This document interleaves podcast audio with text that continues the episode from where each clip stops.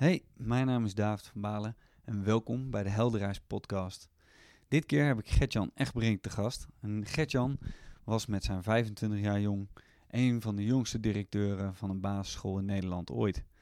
En um, nou ja, Gertjan is echt een onderwijsman in hart en nieren. Uh, inmiddels werkt hij voor Consent en daar is hij uh, visionair, aanjager en innovator. En nou ja, we hebben een fantastisch gesprek. Ik heb weer uh, enorm genoten.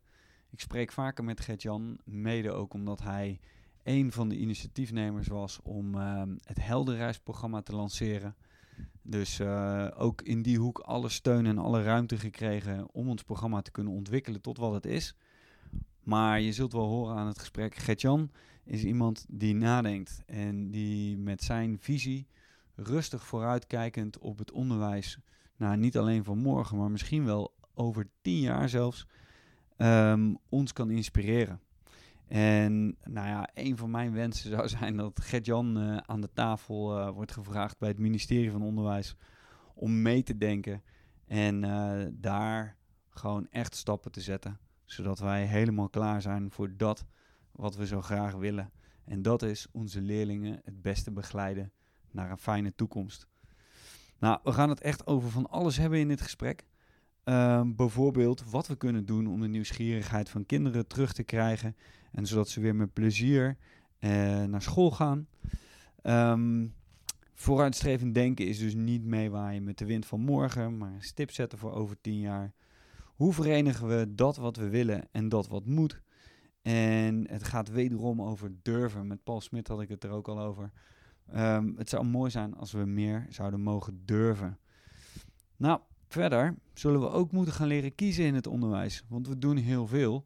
En dat willen we allemaal even goed doen. En dat kan helaas niet. Nou, ik hoop dat je heel erg geniet van deze podcast. Ik kijk er zelf met een grote glimlach op terug. Enorm veel weer geleerd van Gertjan en over Gertjan. En uh, ik hoop jullie ook. Veel plezier.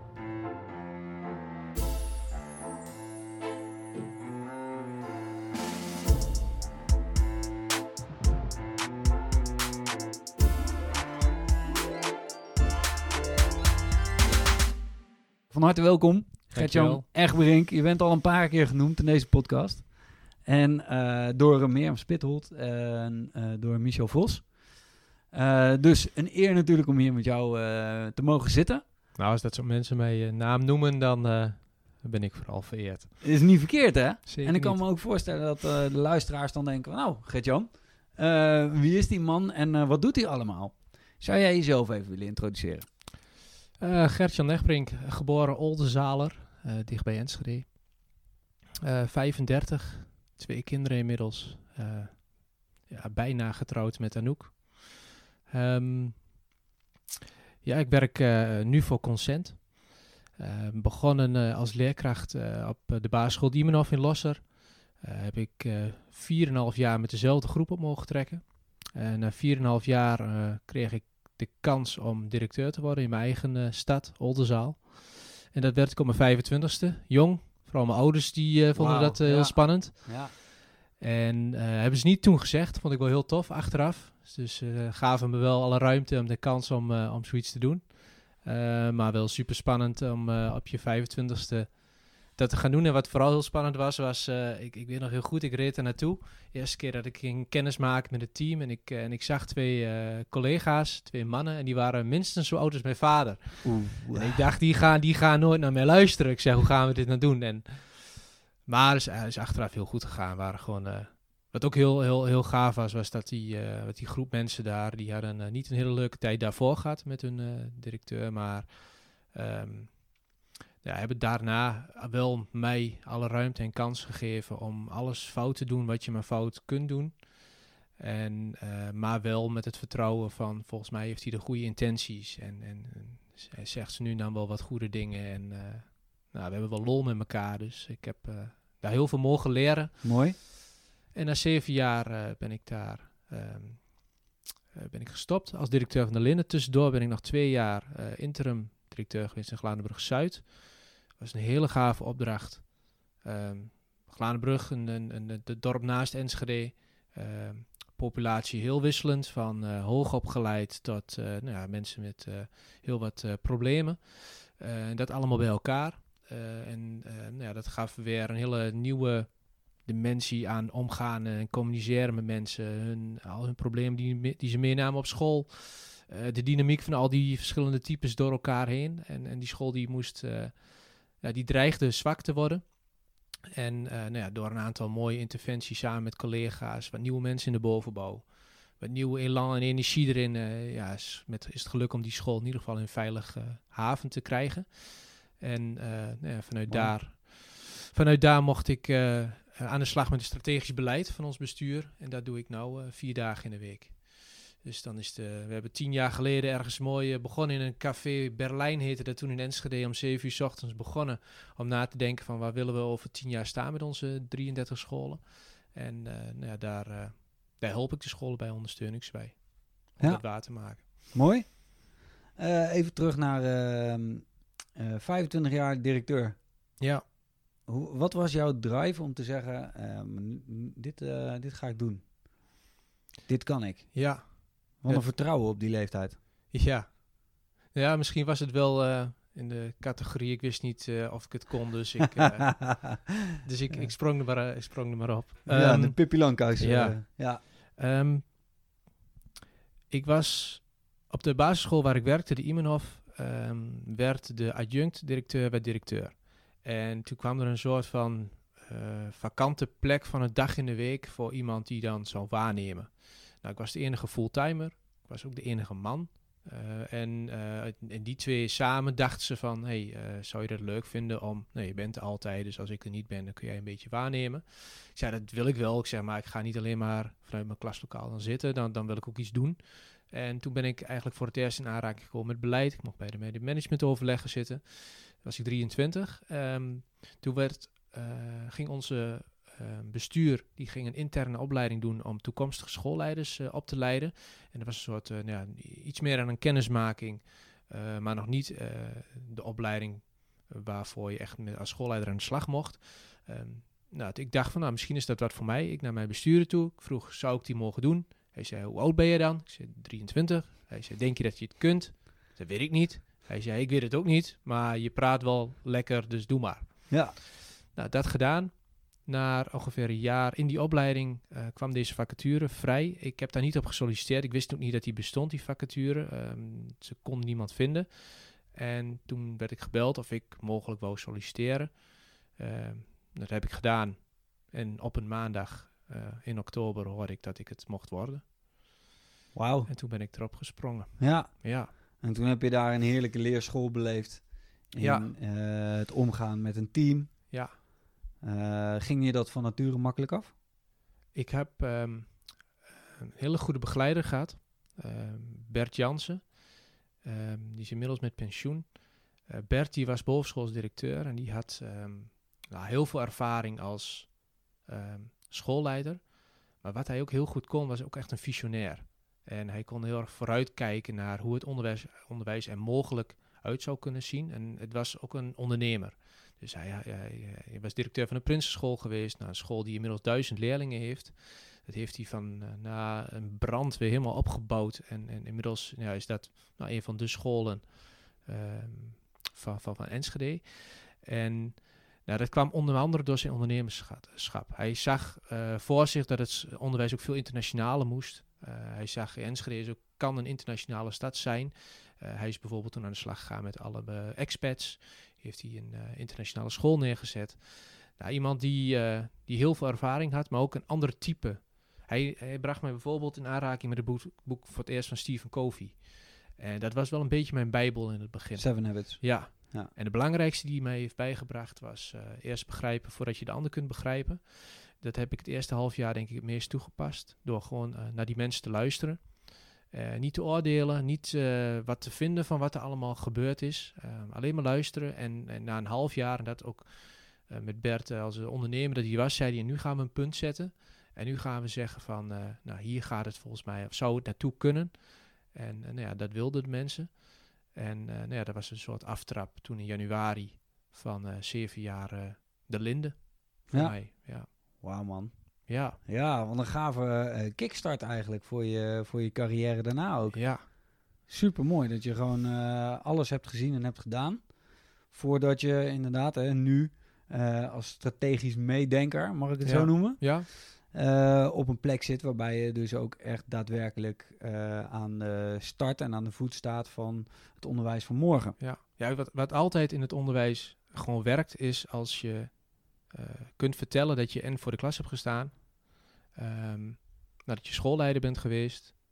Ehm, dat helpt altijd dan dat je als eh, externe binnenkomt, eh, allemaal mooie verhalen, maar niet goed weet wat de dagelijkse praktijk is van het onderwijs.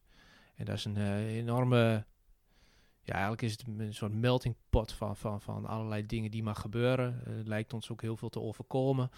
Ja, dat is iets waar we het waarschijnlijk zo nog wel over gaan hebben, hoe we het anders zouden moeten kunnen doen. Yep. Ehm, dus het is, dat, dat helpt. Je komt bij collega's veel makkelijker binnen als je zelf de dingen zelf hebt meegemaakt en eh, doorleefd hebt. En daar ook misschien wat oplossingen voor bedacht hebt en ook alle fouten hebt gemaakt. Eh, dat helpt enorm in het werk wat ik nu doe. Ja. En eh, wat heeft eh, jouw ervaring bij Glanenbrug Zuid daar nog aan toegevoegd?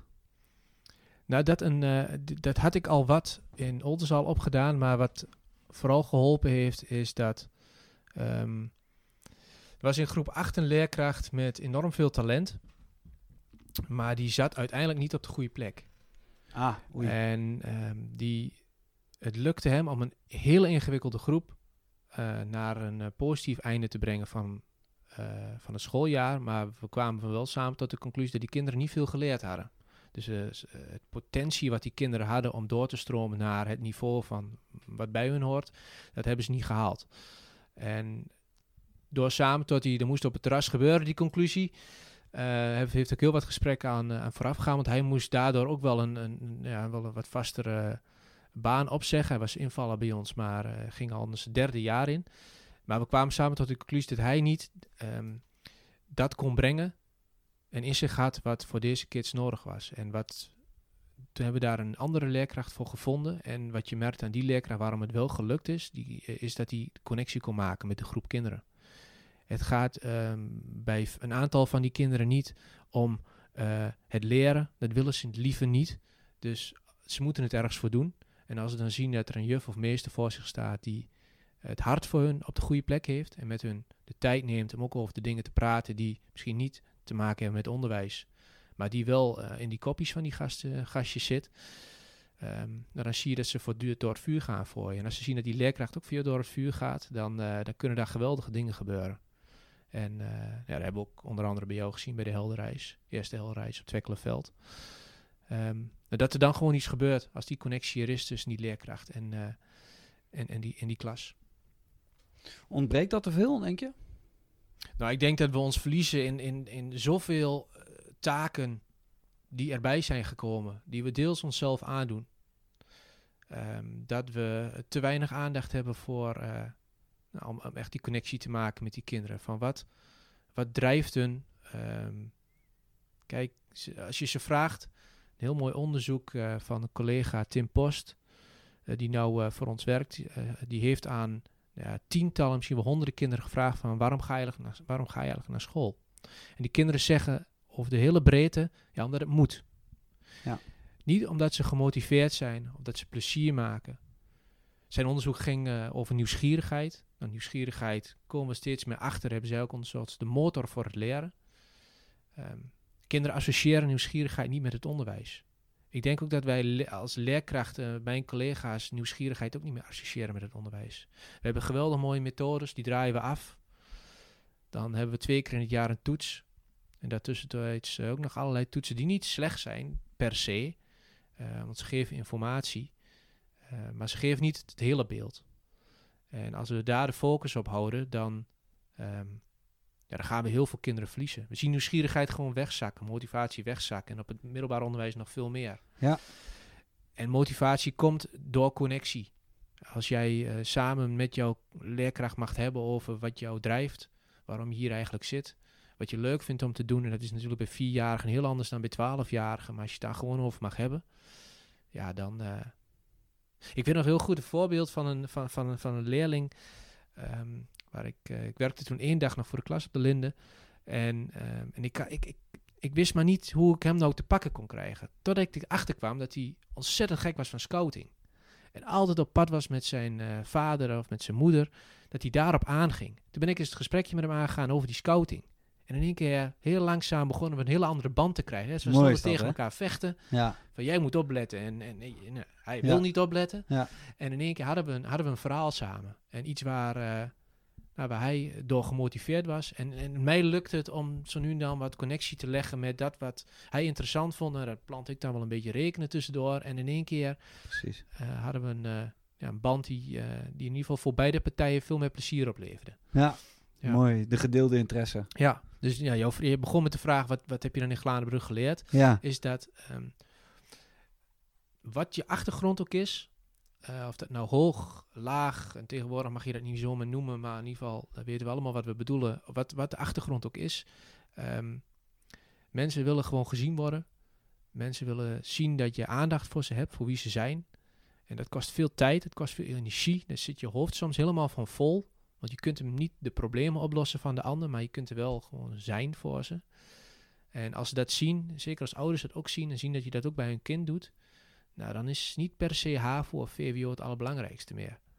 Dan gaat het ook gewoon om, om mijn kind heeft hier een plek waar, eh waar die blij is en gelukkig is en mag leren. Het is een speelplaats, dus wat ze nu dan ook, is het ook niet zo leuk, maar het is wel leren.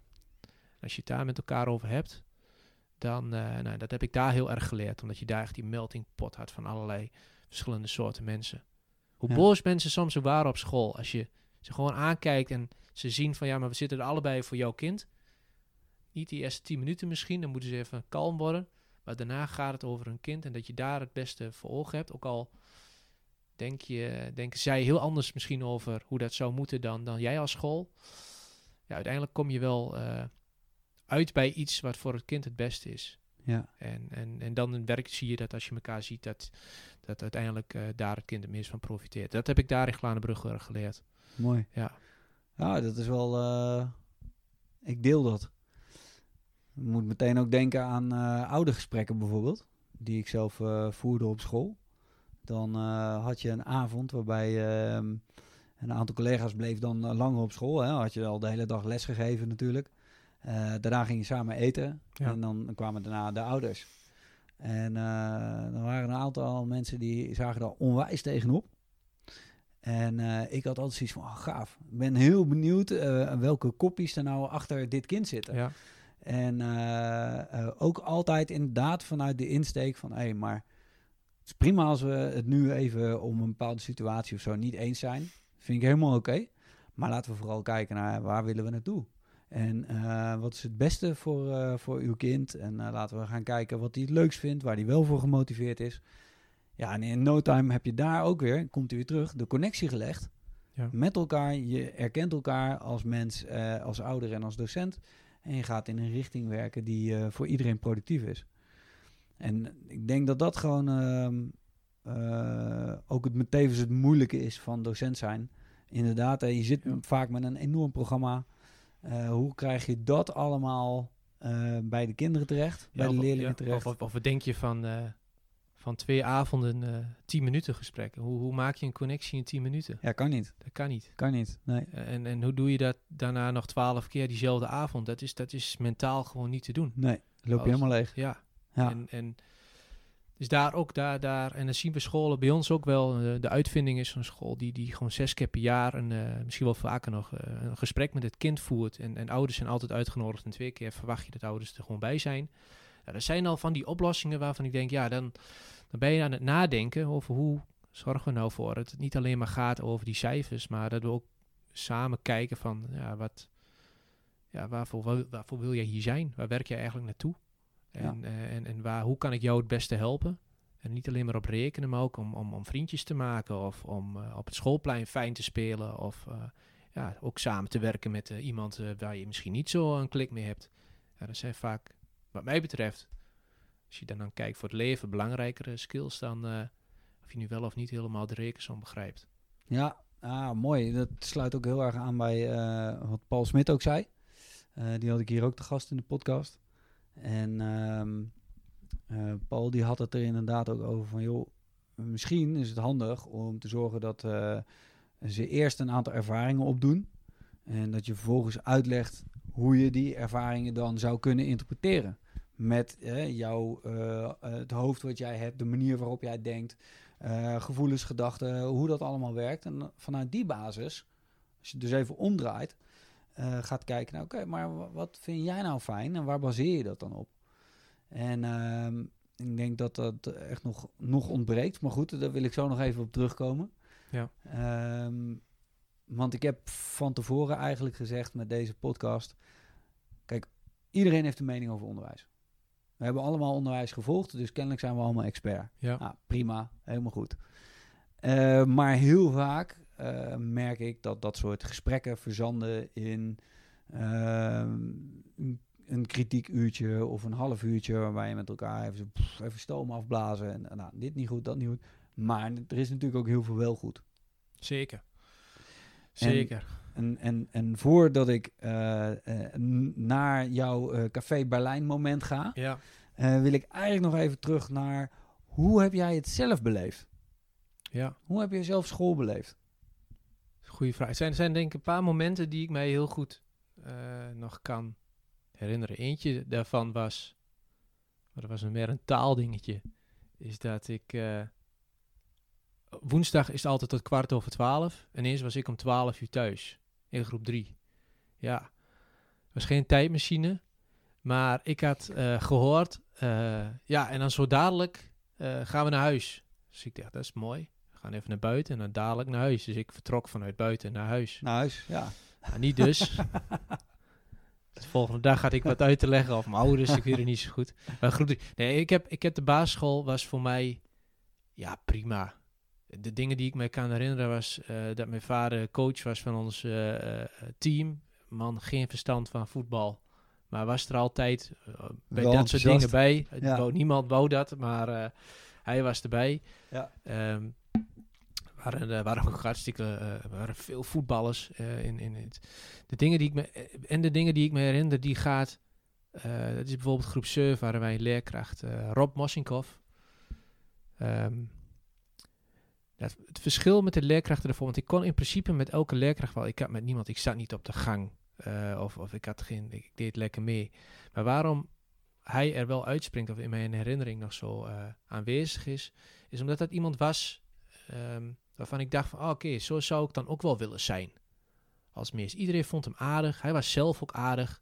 Er was ook geen gedoe in de groep, terwijl er altijd gedoe was in onze groep. En bij hem niet. Kun je zijn eigenschappen dan eh, benoemen? Hij was Na- gewoon- naast ik- hij was ja, aardig? Ja. Ja, is een cliché. Hij zag ons misschien of zo. ehm, maar het was vooral bij de kinderen ehm, waar vaker eh, wat meer was. Of die, ehm, nou, die dan bestempeld werden als lastig. Eh, en dan, nou ja, ga maar op de gang zitten. Een vriend van mij eh, heeft daar nog, ik kan wel zeggen, een redelijk traumaatje aan overgehouden. En, eh, maar die werden ook gewoon niet gezien en hoe... Kijk, ze waren misschien ook wel irritant. Maar hij wist het op een of andere manier een plek of om te buigen naar iets wat... Nou ja, oké, dan kijkt hij nu even naar buiten. Hoe erg is dat? Nou, je let misschien nu... Misschien let je wel op. Ik weet dat ook helemaal niet, want ik weet niet wat er in jouw kopje omgaat. En er was gewoon plezier. En het heel relaxed. Je kwam daar binnen en je wist van, nou, dit wordt gewoon weer een oké dag. En, en, en bij andere leerkrachten zat er ook een soort van spanning op soms. Van, oh, dit kan elk moment misgaan. Of elk moment dan klappert er een of andere stok bij iemand op tafel. Of eh, nou, dat kon toen nog iets vaker. Eh, en, en, en, en dat had je toen niet bij hem. Het was, Nee. Ik denk dat dat het was. Relaxed en, en Relaxed en duidelijk. relaxed, duidelijk. Ja, maar ik kan me niet herinneren met duidelijk dat hij begon met een eh, serie van, nou, dit zijn de afspraken en als je daar niet aan houdt, heb je een probleem. Nee. Nee, er, er ontstonden eigenlijk geen probleem. Of ik heb ze niet, eh, of ik heb ze veel minder doorgehad dan, eh, dan in die andere groepen. Maar dat kan ik me heel goed herinneren. Ja, schoolkamp. Aan de ene kant heel tof, aan de andere kant vond ik het ook wel, ja, heel spannend. Het allemaal, met de andere groep 8 op pad. Eh, ja, dat vond ik wel wat spannend. Eh, want je wilde dan toch wel een beetje op de groep liggen met de populaire kinderen. Nou, dat soort dingetjes. eh. Ja. ja, en ik weet nog wel, ook heel, heel dom. Dan moest je, was er een pot met allemaal munten erin. En dan moest je raden hoeveel erin zat. En er zei eentje van, ja, er zit zoveel in. Ik weet dat zeker en ik weet daar 5 euro, met iedereen die dit wil. En ik zit te kijken. Ik zei, dat kan helemaal niet zoveel munten.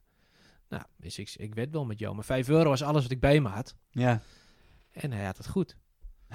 Nou, hoe weet je dat? Achteraf had zijn broer ook diezelfde weddenschap gedaan. eh, omdat hij ehm, al het kamp natuurlijk ook gehad had twee jaar daarvoor. Ja, dat was ja, van die gekke dingen die je dan onthoudt. Ja. Maar ik heb, ik heb denk ik een hele plezier... Ja, ik vind dat ik een hele plezierige basisschooljeugd gehad heb. Eh, met een aantal mooie momenten die daar wel uitspringen, ja. Ja. Middelbare school? middelbare school. Ging naar de Tij. De Tij eh, was toen een zo'n oud gebouw, eh, of van die noodgebouwen. Eh, weer Waar was vorige week vrijdag was, dan eh, was het daar 50 graden. Die zat, ja, dat heet de, de Tij, heet, is ook de wijk de Tij, Ah, in Oldenzaal ook. Oké. Dus het was, sommigen moesten 12 kilometer fietsen uit Denenkamp op Mars. En wij kwamen wel te laat, maar we woonden wel heel dichtbij. Vaak zo. Ja, ja wat kan ik me daarvan...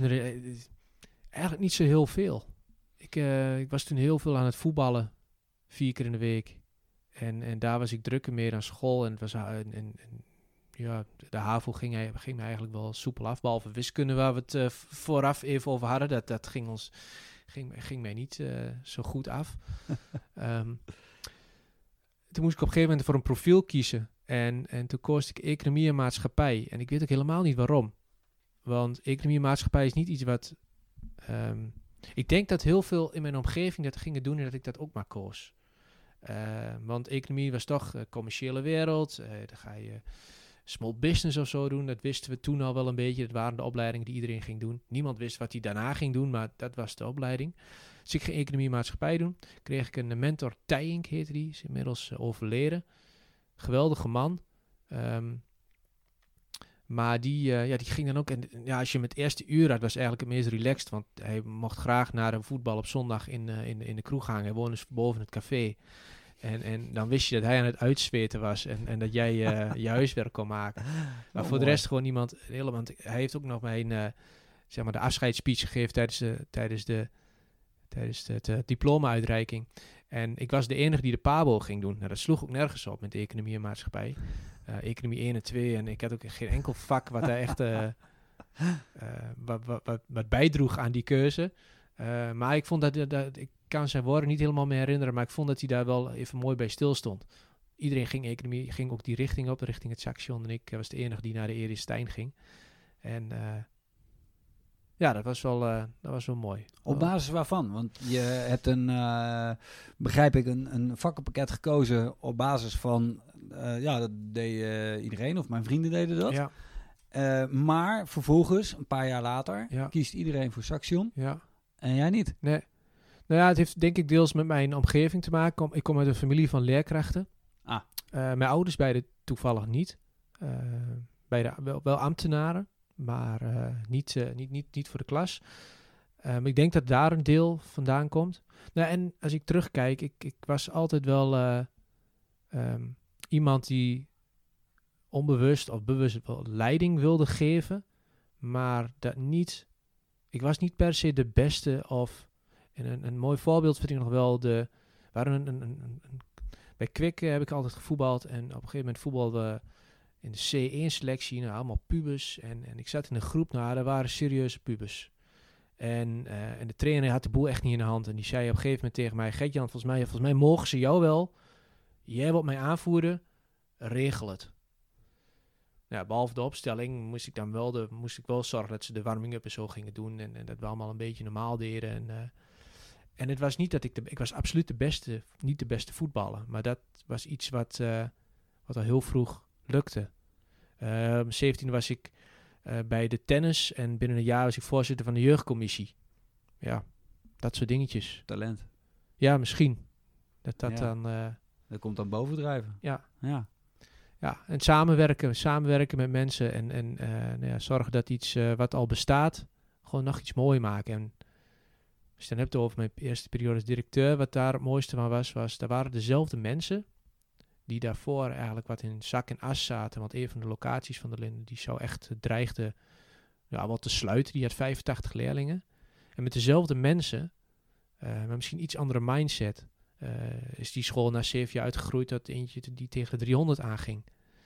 En vast ook allerlei andere zaken. Maar om een of andere manier... prestatie ook hoor. Ja, dat lukt dus met eenzelfde groep mensen en, en Ja. iets anders misschien aanpak en, en, en, en met elkaar een soort van motivatie vinden van waarom doen we dit nou eigenlijk? En, en Ja. volgens mij zit er veel meer in ons dan wij eh, nu uit laten komen. Ja, kun je gewoon enorme dingen eh, met elkaar bereiken. Gaaf. En eh, nou, daar zie ik dus zelf een directe link eigenlijk met je Café Berlijn verhaal. S ochtends vroeg begonnen voor consentscholen om eh, te gaan kijken van oké, hoe gaan we dit nu eh, aanvliegen voor 30 scholen, zei je? Ja, welke lijnen gaan we uitzetten? Jullie staan ook bekend als een vooruitstrevende scholengemeenschap. Ehm, daar heb je niet in je eentje aan gewerkt. nee. Nee, wat, wat, wat, wat bij ons heel, wat ons geluk of waar, waar wij heel blij mee mogen zijn, zijn twee bestuurders die, die vooruitstrevend Kijk, denken. Ja. En ehm, die, die leggen, die zetten vaak de stip tien jaar vooruit. En denken graag na over wat, ehm, hoe zou het onderwijs er dan uit kunnen zien? Wie hebben we daarbij nodig? Zijn er ook niet vies van om, om, het, ehm, om externe erbij te halen uit bedrijfsleven, overheid, nou ja, wat op dat moment eh, mee wil doen. Maar wij zijn ondertussen al wel tien jaar verder. En wat je ziet is dat dat niet genoeg is. Dat het daar wel begint. Ehm, maar dat je daartussendoor wel mensen eh, moet hebben die dat vervolgens weer op de werkvloer waar kunnen maken. En dat gaat niet per se over eh, dat je de kwaliteiten hebt om, ehm, eh, om, om, om nou ook te kunnen zien wat er over tien jaar is, maar wel dat je ergens in gelooft en dat kunt vertalen met elkaar naar wat betekent het nou als het op het bureau van die kinderen ligt. Ja. En wij zien dat dat de meest ingewikkelde is voor mensen. Ehm, op het moment dat ehm, je allerlei mooie ideeën hebt en plannen hebt, dan zit iedereen in de flow en gaat het heel goed. Totdat de inspectie langskomt en we ineens in de kramp schieten van, oh, maar eh, hoe zit het met onze cijfers? En dat is niet per se slecht, maar wat niet goed is, is dat we dus in een soort van, lijkt wel parallele werelden leven. Van de ene is wat we echt willen en de andere is de wereld die moet, de inspectiewereld. Ja, En daar schieten we voor in de kramp op het moment dat, dat het is. En wat we niet goed durven of nog onvoldoende kunnen met elkaar, met elkaar is zeggen van prima dat je dat wilt. Wij willen ook dat die kinderen daar komen wat er in hun zit. Maar wij vinden ook dit belangrijk. En als wij zouden, als wij investeren in bijvoorbeeld een helderreis, dat betekent dat wij misschien iets minder tijd voor rekenen en taal kunnen besteden. Maar wij denken dat het zich op die manier terugvertaalt. Dat zie je misschien niet nu, maar kom dan over twee jaar na die investering nog een keer terug. En kijk eens wat er met die kinderen gebeurd is. En dat durven we onvoldoende. En ehm, nou, daar, eh, we hebben in het voorgesprek hadden we het al even over die, over die beweging. Ik denk dat het helpt als gasten als Paul Smit en Mirjam Spittold, die ook, ook bij ons eh, in de onderwijsdag voor collega's, mijn collega's geïnspireerd heeft. eh, dat die nog nadrukkelijker naar die werkvloer gaan en met die collega's aan de slag te gaan van hè, wat, wat wil je nou echt? En dan heeft niemand het over de CITO. nee. En dat is wel bijzonder. Want dat is wel waar we onze drukste over maken. En ik begrijp het ook, hè. Begrijp me niet verkeerd. Ik begrijp dat mijn collega's daar het drukst mee zijn. Want als puntje bij paaltje komt, hey, je wordt een zwakke school. Ik heb de Glanenbrug gezien. Daar zit niemand op te wachten. Nee. Want daar kun je helemaal niet meer wat je echt wil. Klopt. Maar er zit ergens iets tussen. Ja. En die pakken we niet. Nee. Laten we daar eens even eh, in duiken. Ehm, we zien het. Ja. We constateren. Eh, we weten waar het ongeveer ligt. Waarom lukt het ons niet om eh, daar zo'n eh, blijvende verandering in aan te brengen? Ja. Mijn bestuurder zei altijd, we moeten voorbeelden laten zien. En ik denk dat eh, de helderreis die, die we op het Wekkelenveld hebben gedaan, dat dat een, een voorbeeld is die het verdient om zichtbaar te maken. Om te zien van, nou, we hebben samen een, zo'n kringgesprek ge- gevoerd met die kinderen. Daar hadden we echt tijd en aandacht Ja. voor wat er in die kopjes zat. Nou, en wat daaruit kwam, ja, was bizar. Gewoon Ja. qua emotie, qua van ehm, wat er eigenlijk in die kopjes omgaat. Het Precies. heeft niks met rekenen en taal te maken. Het heeft allemaal met dingen die in hun omgeving Ja, gebeuren. Heftige. interacties. En ehm, als je dan ziet dat we daar eigenlijk geen aandacht voor hebben, hoe kun je dan verwachten dat ze aan de andere kant hele goede opbrengsten halen? Ja, cijfers halen? Dat lukt je niet. Nee. Ehm, dus als we. Dus zo'n goed voorbeeld, als het ons lukt om dat ehm, nou, op meerdere plekken te gaan doen. En ja, dat gaan we ook gewoon doen volgend jaar. Ehm, maar dat betekent ook, en dat is ook mijn, onder andere mijn rol, dat betekent ook een stukje budgettering. eh, daarvoor vrijmaken. Dat betekent ook dat je nadenkt over hoe gaan scholen daar tijd voor vrijmaken. Want tijd is het allergrootste, ehm, schaarste goed wat we hebben. Eh, we hebben veel vakantie, hebben we ook allemaal nodig en allemaal ook verdiend.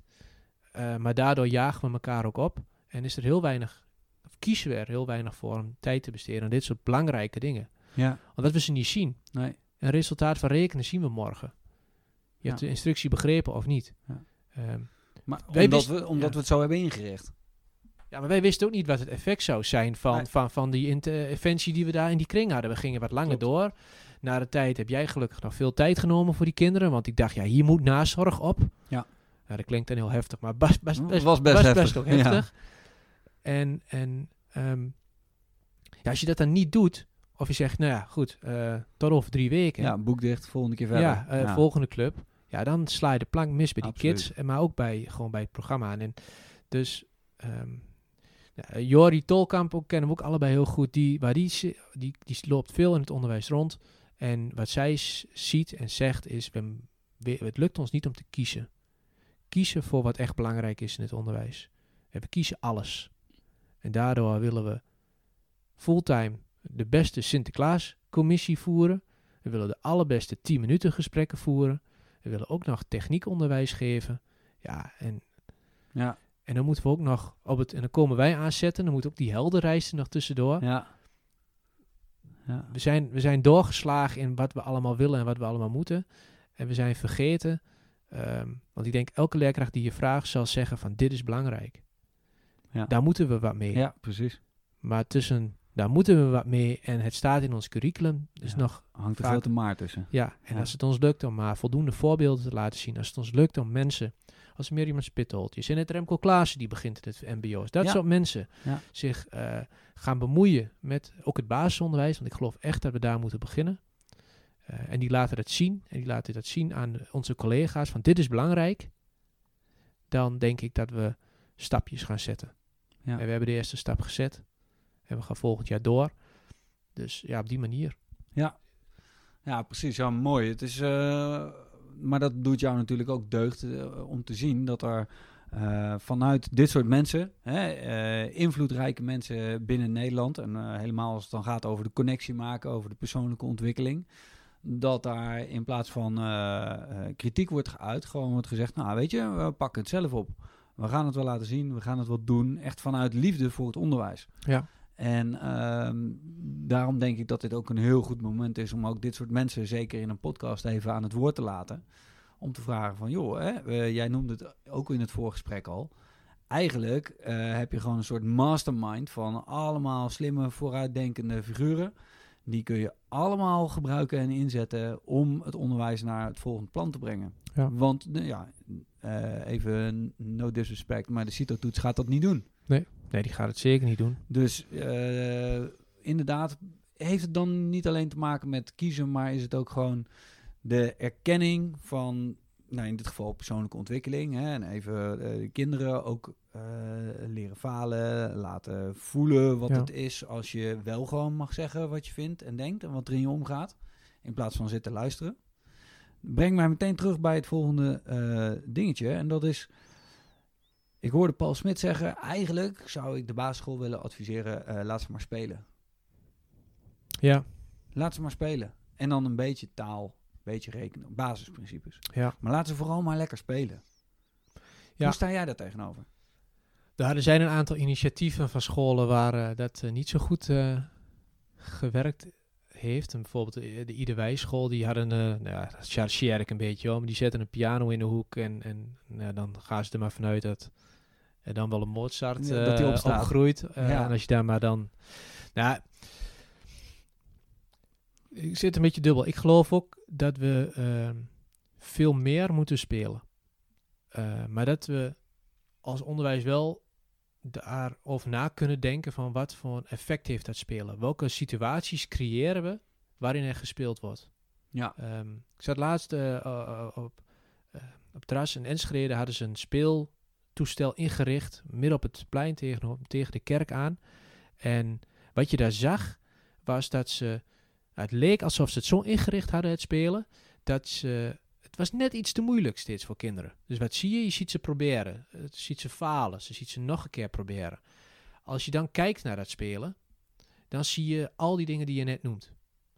Ehm, dat geldt niet voor alle kinderen. Niet alle kinderen zijn gewend om te spelen. Dus we moeten ze ook wel in situaties brengen, want de mens is ook lui. Ja. En de mens doet liefst wat het makkelijkst is. Dus we moeten wel situaties creëren waarin het ook uitdagend genoeg is.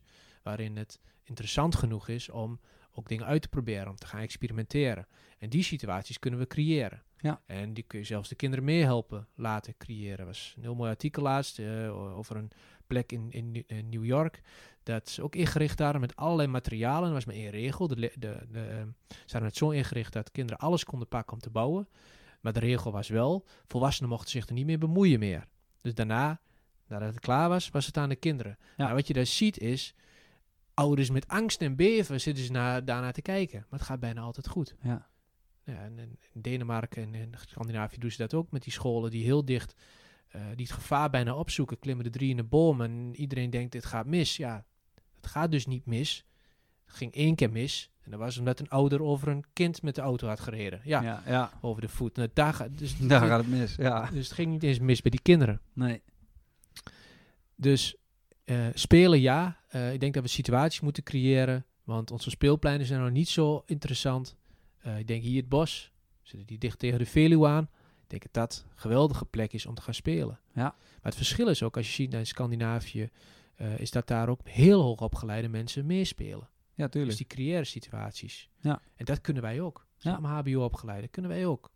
Eh, daar kunnen we ook over nadenken. Dus ja, meer spelen. Zeker, maar wel niet, niet, niet zoals... eh, Niet helemaal dat, los eh, en eh, doe maar wat. nee, Nee, nee, daar geloof ik niet in. Nee. Ah, mooi. En ehm, een ander ding wat me dan nog te binnen schiet is ook het, het toetsen en het testen. Ja. Hè, we noemden net al eh Cito. Nou, dat is natuurlijk een hele duidelijke scherprechter die eh, aan het einde van groep 8 eh, gaat bepalen wie wat gaat doen. En Ja. gelukkig hebben leerkrachten daar zelf ook nog wat over te zeggen, want die zien vaak kinderen veel langer dan Ja. zo'n toets natuurlijk. Maar nou las ik, en ik weet niet eens 100% of het waar is, dus dat is een beetje tricky om te gaan beweren in een podcast, maar ik doe het lekker. In Finland worden ze vanaf 16 jaar pas getoetst. Ja. Hoe kijk je daarnaar? Ehm, nou, er zijn, zijn, zijn twee dingen die ik uit elkaar wil halen. Ehm, wat ik heel, eh, wat ik prima vind aan toetsen, is dat we zo nu en dan even kijken, dat wat wij doen in de klas, elke dag, heeft dat effect? En welk Ja. effect heeft dat? Ja. Ehm, en als jij vijf uur per week eh, besteedt aan rekenen, is het niet verkeerd dat jij ze nu dan als leerkracht even bekijkt van, nou ja, leren die kinderen ook dat wat eh, we dachten dat ze zouden leren. Eh, nou zou ik het geweldig vinden als de leerkracht lukt om zonder toets ehm, dat ook te beoordelen. Dus dat ze veel meer op proces zitten. En dat ze tussentijds een aantal keer kijken van, hey, lukt het jou? Dus dat ze veel vaker het gesprek hebben, waar we net ook een beetje over hadden. Niet één keer in de zoveel tijd een gesprek, maar voer nou een aantal keer per jaar het gesprek. Dan kun je het proces veel beter volgen. Nou, en die CITO, je zou kunnen zeggen, je zou hem nog kunnen gebruiken om te kijken van, doe je het op school goed? En daarvoor is die niet verkeerd. Wat ze, denk ik, in eh, Scandinavië. ehm, ja, zij zeggen van we gaan helemaal niet toetsen, dan pas toetsen. Ik denk dat ze wel toetsen, maar dat zij heel erg op het proces zitten. Dus dat zij niet op een gegeven moment zeggen: jongens, en nu gaan we allemaal in rijtjes uit elkaar en gaan Ja. we toetsen. Nee, dat, dat, En die komt een advies uit. Precies, die leerkracht die gaat continu, is die aan het kijken, maar die volgt het proces. Dat, dat is ook bewezen, dat, dat werkt veel beter. Maar dat is ontzettend intensief en daar moet je heel veel tijd voor hebben. Ja. Want je moet observeren. En als jij een combinatiegroep 6, 7 hebt, dan ben je alleen maar van instructie naar instructie aan het lopen. Dan heb je geen tijd om te observeren. Montessori scholen hebben dat, hebben zelfs een 6, 7, 8, maar die hebben dat gewoon anders georganiseerd. En daar zie ik het, eh, dat het wel kan. Ehm, wat ze wel heel goed doen en wat Nederland ehm, eigenlijk snapt niemand waarom we dat niet overnemen, is dat wij in groep 8 een advies gaan geven naar welk hokje jij moet. Dus VWO, HAVO. Want we weten nu gewoon dat dat niet werkt. Nee, er zijn heel veel kinderen die hebben gewoon langer nodig om zich te ontwikkelen daar naar waar zij zich naartoe kunnen ontwikkelen. Dan mag voor mij überhaupt HAVO, VWO en dat soort dingen eraf. Ja. Ehm, maar wat we nu weten is dat brede brug, brugklasse het beste werkt. Ja. Voor twee uitzonderingen. De VWO-plussers, dus de echte ja, Einsteintjes onder ons, die hebben geen positief effect van samenwerken met uh, anderen. Ja. En de kinderen die naar praktijkonderwijs gaan. Dus die echt gewoon aan de slag moeten ehm, met uh, praktijkvakken en op een uh, ja, ander niveau theorie moeten leren. Ja. alles daartussen, dat is toch het grootste gedeelte van ons land, zou heel goed werken in brede brugklassen. Waarin ze samenwerken, waarin ze zien van nou, dit is de maatschappij. De maatschappij is niet alleen maar HAVO en VWO'ers of VMBO'ers. We zitten allemaal door elkaar. Um, havisten en VWO's die ook gewoon lekker met uh, uh, de handen werken. Precies. Om er dan samen achter te komen van, hey, is nou die theoretische weg een betere voor mij of is die praktijkvak nou een betere weg? Ik heb me altijd afgevraagd, waarom kan een VWO'er niet naar de AOC? Dat kan later wel, naar Wageningen of Ja, zo, ja, maar op dat moment nog niet. Dus Nee. jij moet eerst heel VWO door. Dan neem je wel natuur of neem je wel biologie, maar dat is allemaal theorie. En pas daarna mag jij eh, aan de slag. Hoeveel kinderen denk je wel niet dat er afgehaakt zijn? Ja, genoeg. Alleen omdat ze denken, ja. Ik, ik zit die theorie te doen, ik wil aan de slag. Ik, wil, ik wil wat doen. ik wil wat doen. Ja. Ehm, dus eh, wat ze in Scandinavië goed doen, is das, dus dan pas beginnen met toetsen. En zij kiezen er dus niet voor om al heel vroeg te selecteren. En eh, nou, we weten dat dat zo is. Nederland houdt zich daar halstarrig aan vast. Nou, eh, een van de, nou, waar jij eh, met de helderreis onder andere in zit, is dat, die subsidie gelijke kans die we met Consent doen in Twekkelenveld en Gladenbrug-Zuid en het vakcollege stedelijk. Ehm, en dat is een van de interventies om ervoor te zorgen dat die kinderen ehm, langer de tijd hebben om na te denken van, hé, wat kan ik allemaal, wat wil ik en wat zit er in mij? En dat is vaak in groep 8 gewoon veel te vroeg. Want, dan Ja. kies, want wat we ook weten is, als je één keer in VMBO zit, dan zeggen scholen wel mooi, ja, dan stroom je toch op. Maar je stroomt niet op. Nope, Het gebeurt gewoon niet. nope. Je zit in die VMBO'er. Ja. En dat is gewoon doodzonde. Er zijn kinderen die hebben het potentie om bijvoorbeeld wel wiskunde op HAVO of VWO te doen. Maar voor de rest lekker op VMBO moeten zitten. Nou, dat is toch gewoon een gemis Ja, absoluut. als je dat niet kunt. Ja. Dus, nou, ja. Heeft dat eh, wellicht ook, want je hebt het over hele brede brugklassen, maar heeft dat ook wellicht te maken met eh, de manier waarop we hier eh, basisscholen en middelbare scholen los van elkaar hebben getrokken? ja, nou, Dat nou, je nou, verschillende scholen hebt inderdaad, hè? want Ja. eh, ik, ik weet van scholen in Zweden waarbij ze gewoon eh, basisschool en dat loopt eigenlijk, dat is gewoon eigenlijk één school. De basisschool is ook de middelbare school. Ja. En eh, dat loopt door. En als jij eh, nog wat langer wil eh, spelen of ontdekken, andere ervaringen opdoen, dan kan dat. Ja. Maar als jij zegt, nou, ik ben 11 en ik wil gewoon wiskunde, kan ook. ja, het, het hele, het, het hele al moeten selecteren en dus jij gaat naar de HAVO en dat betekent de komende vijf jaar dit soort type vakken. Je mag Precies. na drie jaar mag je een keer een profiel kiezen. Ja, dat, dat, dat zorgt ervoor dat we zoveel ervaringen gaan missen. En zoveel eh, potentie eh, mislopen. Als je nu ziet dat eh, de arbeidsmarkt schreeuwt om technische mensen. Ja, die schreeuwen nu, maar op het moment dat die technische mensen te zijn, is het alweer te laat. En hebben we alweer een crisis of is er wel weer wat anders gebeurd. Ze hebben ze nu nodig. Ja. En om dat nou eens een keer voor te zijn voor de volgende keer, ehm, laten we nou kinderen zo breed mogelijk in het begin opleiden. Ze alles laten zien, al die ervaringen op laten doen. En dat ze op basis van die ervaringen een keuze maken. Is die keuze misschien nog niet perfect? Maar we, we- maar we zien nou ook dat hoeveel procent, eh, volgens mij is het bijna 50 procent of 40 procent wat op het HBO na één jaar weer een andere opleiding kiest. Ja, dat, dat is toch dat is, ah, kapitaalvernietiging. En tegenwoordig kan je het ook helemaal niet meer eh, gebruiken, want je zit met een studieschuld. Ja, Dus je denkt wel twee keer na om weer te wisselen. ja precies. Ja, dat zijn ook inderdaad, dat zijn ook leeftijden waarbij, eh, nou ja, mijn leerlingen 16, 17, eh, dat ze van het VMBO komen. Ja, Dan hebben ze een MBO gekozen en ja, voor een aantal gaat dat prima, maar een groot deel switcht ook gewoon. ja, Eh, en sterker nog, eh, dat blijf je een groot deel van je leven doen. Want de maatschappij is voor een heel groot deel al niet meer ingericht op 40 jaar bij dezelfde baas werken. Nee, en als je dat dan weet, en je kijkt dan, wat leren we kinderen dan? Eh, als je weet van, nou, er is een, eh, nou ja, het is een containerzin die overal staat. We leiden ze op voor beroepen die we nog niet kennen. Maar als dat nou Ja. gewoon zo is, dan moeten we ze dus, daar zouden we aan de slag moeten gaan met, ehm, hoe ga je nou om met al die veranderingen? Eh, wat betekent dat voor jouw drijfveren? En als jij kiest, weet dan wat je kiest en wat daar de gevolgen van zijn. Bestaat dat straks nog wel? En als je daar dan heel erg voor gaat kiezen, eh, hoe zorg je ervoor dat als dat er straks niet meer is, dat je een alternatief hebt? Dus kinderen al heel vroeg eh, meegeven dat ze, eh, ja, dat, dat ze zich moeten kunnen aanpassen, dat ze wendbaar moeten zijn, dat eh, de wereld straks niet precies is zoals die nu is. En, en dat is een hele andere en veel spannender dan hoe het natuurlijk 30 jaar geleden was, waarin we precies wisten waar je uit zou komen. En Ja. precies wist welke baan je zou krijgen, met welk salaris en, en welk pensioenfonds. Zullen Dat we, is ja. Zullen we nog één stapje verder daarin gaan? Ja. Vind je dat goed? Ja. Ehm, stel, ik ben het eh, opperhoofd van OCW. En eh, ik zeg, nou hier Gert-Jan, eh carte blanche, stelselhervorming. Hoe zou het eruit gaan zien? Zo. Dat is al heel wat stapjes. Ik Ja, zou, dat is, ik- dat is ja, in één zou- keer deze ja, de in één keer slaan, heel, helemaal. Wat zou je doen? Allereerst zou ik ervoor zorgen dat, dat iemand die opperhoofd is, dat hij ook uit het onderwijs komt.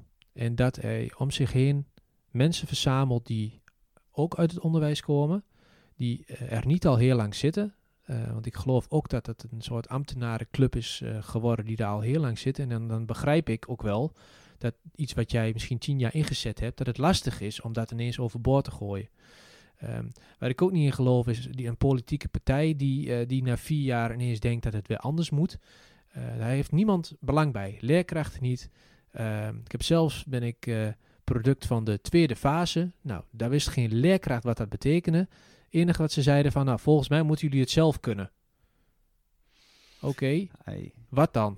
Ja, Ja. dat weet ik ook niet. Maar dat, eh, dat is op tweede fase. Succes. Ja. Een heel groot... eh, en hier heb je een hal. Er staan heel veel kinderen, eh, studenten tegelijk. En wij lopen rond. En nou ja. Dus niemand wist... Dus daar zit niemand op te wachten. Nee. Ehm, dus waar ik daarvoor zou pleiten is... Laten we onderzoek, kennis... ehm, ook eh, ondernemers, bedrijven... eh, daar waar ze straks terechtkomen, instanties, Ehm, niet als een Poolse landdag iedereen er maar bij betrekken, maar, maar, maar laten we nou eens met elkaar nadenken over waar komen die kinderen straks in terecht. En laten we dan vanuit een onderwijsbril met onderwijsmensen gaan kijken, hoe richten we dan, als dit er gezegd wordt door de maatschappij, en dit is onze beschikbare tijd, wat gaan we dan als eerste doen? Wat kiezen we dan? Wat is dan het allerbelangrijkste om mee te beginnen in groep 1? Is dat eh, de CITO rekenen taal om erachter te komen wat we al wisten, dat sommige kinderen achterstand hebben uit bepaalde gezinnen? Of gaan we dan aan de slag met sociaal-emotionele activiteiten, zodat kinderen eh, niet ehm, hetzelfde, nou, dat, nou, ik zo zeggen, dat kinderen de kans krijgen om te ontstijgen daar waar ze vandaan komen. En dan gaat het over andere dingen. Dan En gewoon überhaupt zichzelf leren kennen. Precies, zichzelf leren kennen. En dat daar ze geboren zijn, dat dat Ja. niet hun eindstation hoeft te zijn. Ja. En, eh, en dat kinderen die eh, met een gouden lepel in de mond geboren worden, dat ze ook zien dat de wereld niet alleen maar daaruit bestaat. En dat je met elkaar die maatschappij al aan het maken bent. En dat je dus daar ook over hebt met kinderen. Maar wat is dat? En wat betekent dat? En hoe werkt dat nou? En hoe gaat het samenwerken? En hoe werkt het nou als je het niet met elkaar eens bent? En mag dat? Wie mag ik zijn? Ehm, ja, dat heb je, dan heb je het over andere vakken dan, eh, dan dat we nu hebben. En wat wel heel tof is, is dat je steeds meer scholen ziet en steeds meer leerkrachten zien die dat ook vinden, die daar wel mee uitproberen. Ehm, Ja. Maar dat het ons nog niet lukt om het gewoon op het curriculum te zetten. We vinden het nog niet zo belangrijk als rekenen en taal. Ja. En als je dan over een stelselwijziging hebt, dan zou, wat mij betreft, moeten we een aantal levensvakken, of dat nou gelukskunde is of ja, de helderreis zou een hele mooie zijn om, eh, om te beginnen. Dat zou net zo belangrijk moeten zijn als rekenen en taal. Ja. En als ons dat lukt, ehm, dan zou ik daar als tweede grote stelselwijziging eh eraan toe willen voegen, is dat we niet van alle leerkrachten vragen dat ze alles kunnen. Juist. Ja. Niet elke leerkracht is geschikt om levenslessen te geven. Je gunst het. Ik hoop dat, wat mij betreft, ik had het mooi gevonden als het wel zo was, maar het is niet zo. Dus laat, Ken u zelf. ken u zelf. Zorg Ja. dan ook dat je dat eh, niet doet en een collega dat doet en ga vanuit jouw talent werken. Eh, maar het vraagt dan ook om andere type leerkrachten. Ja. Die niet alleen hun boekje willen afdraaien, maar die denken van, oké, ik kan nu met mijn les 4 beginnen, maar ik zie dat mijn kinderen zus en zo van buiten Ja. komen. Dat vraagt een half uurtje tijd. Ja. We gaan in de kring, jongens. We gaan het over andere dingen hebben. Ja, dat betekent skip les 4. Ja, en wat je net noemt, hè, wat daar natuurlijk eh, onderliggend aan is, is ehm, wees eh, dapper genoeg om eh, echt in die spiegel te kijken. Dus erken wat je zelf kan. En erken ook wat je, wat je niet kan. Dus erken het van jezelf. Durf naar binnen te gaan. En Ja. vervolgens met datgene wat jij als beste kan leveren, waar jouw talenten liggen, durf dat bij te dragen. Ja. ja, weet je, en wat er dan wat er een gevolg is, is als je nu leerkracht wordt, dan zit je in principe voor 40, 45 jaar goed. Als je dat goed vindt. Ja, Maar ehm, wat als het niet meer automatisch is dat jij leerkracht groep 3 bent, fulltime, eh totdat je misschien kinderen krijgt als vader of als moeder en minder gaat werken. Maar wat als je gewoon maar twee dagen op die school werkt, drie dagen op die school en soms vijf dagen, omdat jij de mentor van die klas bent en omdat jij daar zo goed in bent dat jij er vijf dagen voor die kinderen moet zijn. Of dat je in een achterstandswijk zit waar het belangrijk is dat ze één persoon hebben.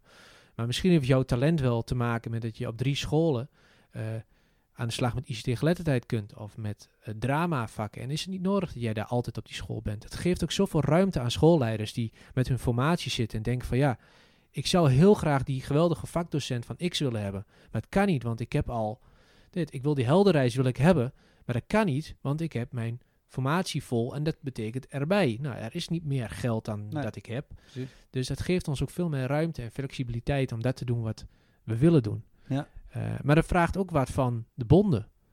De bonden die maar eeuwig vasthouden aan eh, oude, eh, verworven rechten. Die vragen zich gewoon te weinig aan wat zou het beste zijn voor het onderwijs. Nou, niet wat ik of wat misschien wij zeggen het beste meteen is voor het onderwijs, maar sta eens open voor iets anders. Ja. Ehm, en ik denk, ja, ik heb gewoon niet altijd de leerkracht de hele dag nodig. Maar die is misschien wel heel erg handig op een andere school 's middags. Als je zo ernaar kunt kijken, en volgens mij is daar niet eens een stelselwijziging voor nodig, maar ja, dat soort dingen zou ons enorm helpen, denk ik. Ja.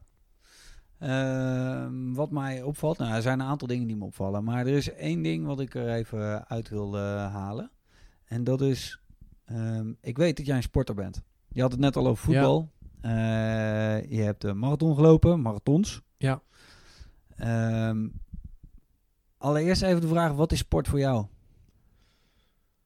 Ja, goede vraag.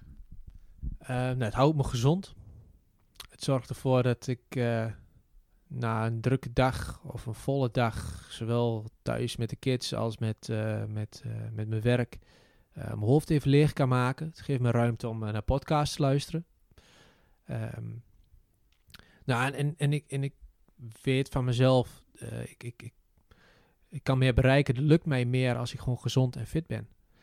En eh, nou, de marathon is na het voetballen, is het hardlopen, tennissen, maar vooral het hardlopen wat gekomen. En wat daar zit, is soort van ja, halen wat, eruit halen wat erin zit, binnen de mogelijkheden. Ik eh, kan niet fulltime sporten. Ik moet erbij werken. Ik heb ook absoluut talent niet om naar de Olympische Spelen te gaan. Ik fantastisch vinden, maar daar heb ik talent gewoon niet voor. Ehm, waar ik wel talent genoeg voor heb, is om mij te kwalificeren voor Boston. En dan moet je een 3.05 voor lopen, 3.04. En nou, ik eh, doe dan wat testjes en dan kom, kom ik erachter dat dat zou moeten kunnen. Ja, het zijn Ja. serieuze tijden. Met een optimale voorbereiding. En Ja. eh, nou, ik zit op 3.07.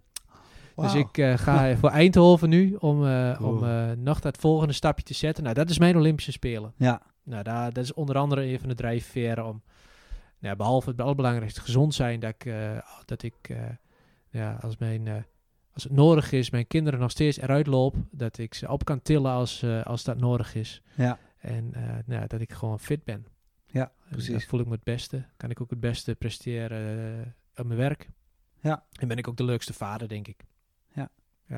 ja, oftewel, het maakt je een complete mens. Denk ik wel, ja. Ja. Ja. Eh, ik erken dat zeker, die eh, waarde daarvan ook. En dan, nou, dan voel je hem al aankomen natuurlijk. Sport in onderwijs. Ja, Over het algemeen, maar dat is mijn eh, beperkte zicht wat ik daarop heb. Maar de scholen waarin ik dat zie, en dan heb ik het vooral over middelbare scholen, wordt echt heel weinig gesport. Eén, twee uurtjes per week voor een, voor een groep. Ik mag, vind ik, dat... ik raden wat ze doen? Eh, ho- hockey, softbal. Ja, de hockey Geen en trefbal softbal. niet. Nee, hockey, surf, ja. En weet je wat daar erg aan is? Wat, wat ik, gel- het zijn namelijk vakdocenten. Hè? We hebben niet eens vakdocenten. Ja, we hebben relatief weinig vakdocenten op het basisonderwijs. Maar daar zitten we alles proberen we daar te doen. Hè? Salto's, nou, dat is levensgevaarlijk, want niemand kan fatsoenlijk vangen. Ehm, maar middelbaar onderwijs hebben we vakdocenten. Ik heb nooit begrepen waarom vakdocenten elk jaar weer, want ik zie dat op de lees ik er langs fietsen Ja. naar school. Elke keer weer zie ik ze daar weer softballen. Ik snap er niks van. Je wilt toch wel een keer iets anders? Ja, ja, lijkt me wel. Ja. Ik, ik- ik denk zelf ook wel dat er genoeg zijn die wat anders doen. Ehm, Maar te weinig, vind jij? ja, ik, dat, dat klopt. Ik vind van wel. Ik ben benieuwd wat jij ervan vindt. Want ik vind echt 1 à 2 uur eh, per week. Eh, ook weer op basis van hè, wat, wat, vind jij, wat vind jij zelf vet? Waar word jij blij van? Ja.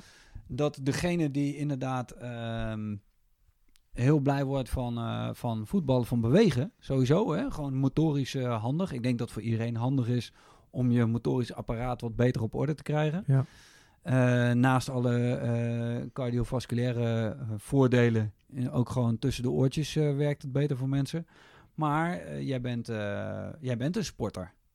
Ja, als jij straks je gaat proberen te kwalificeren voor Boston, Ja. dan ben je gewoon een sporter.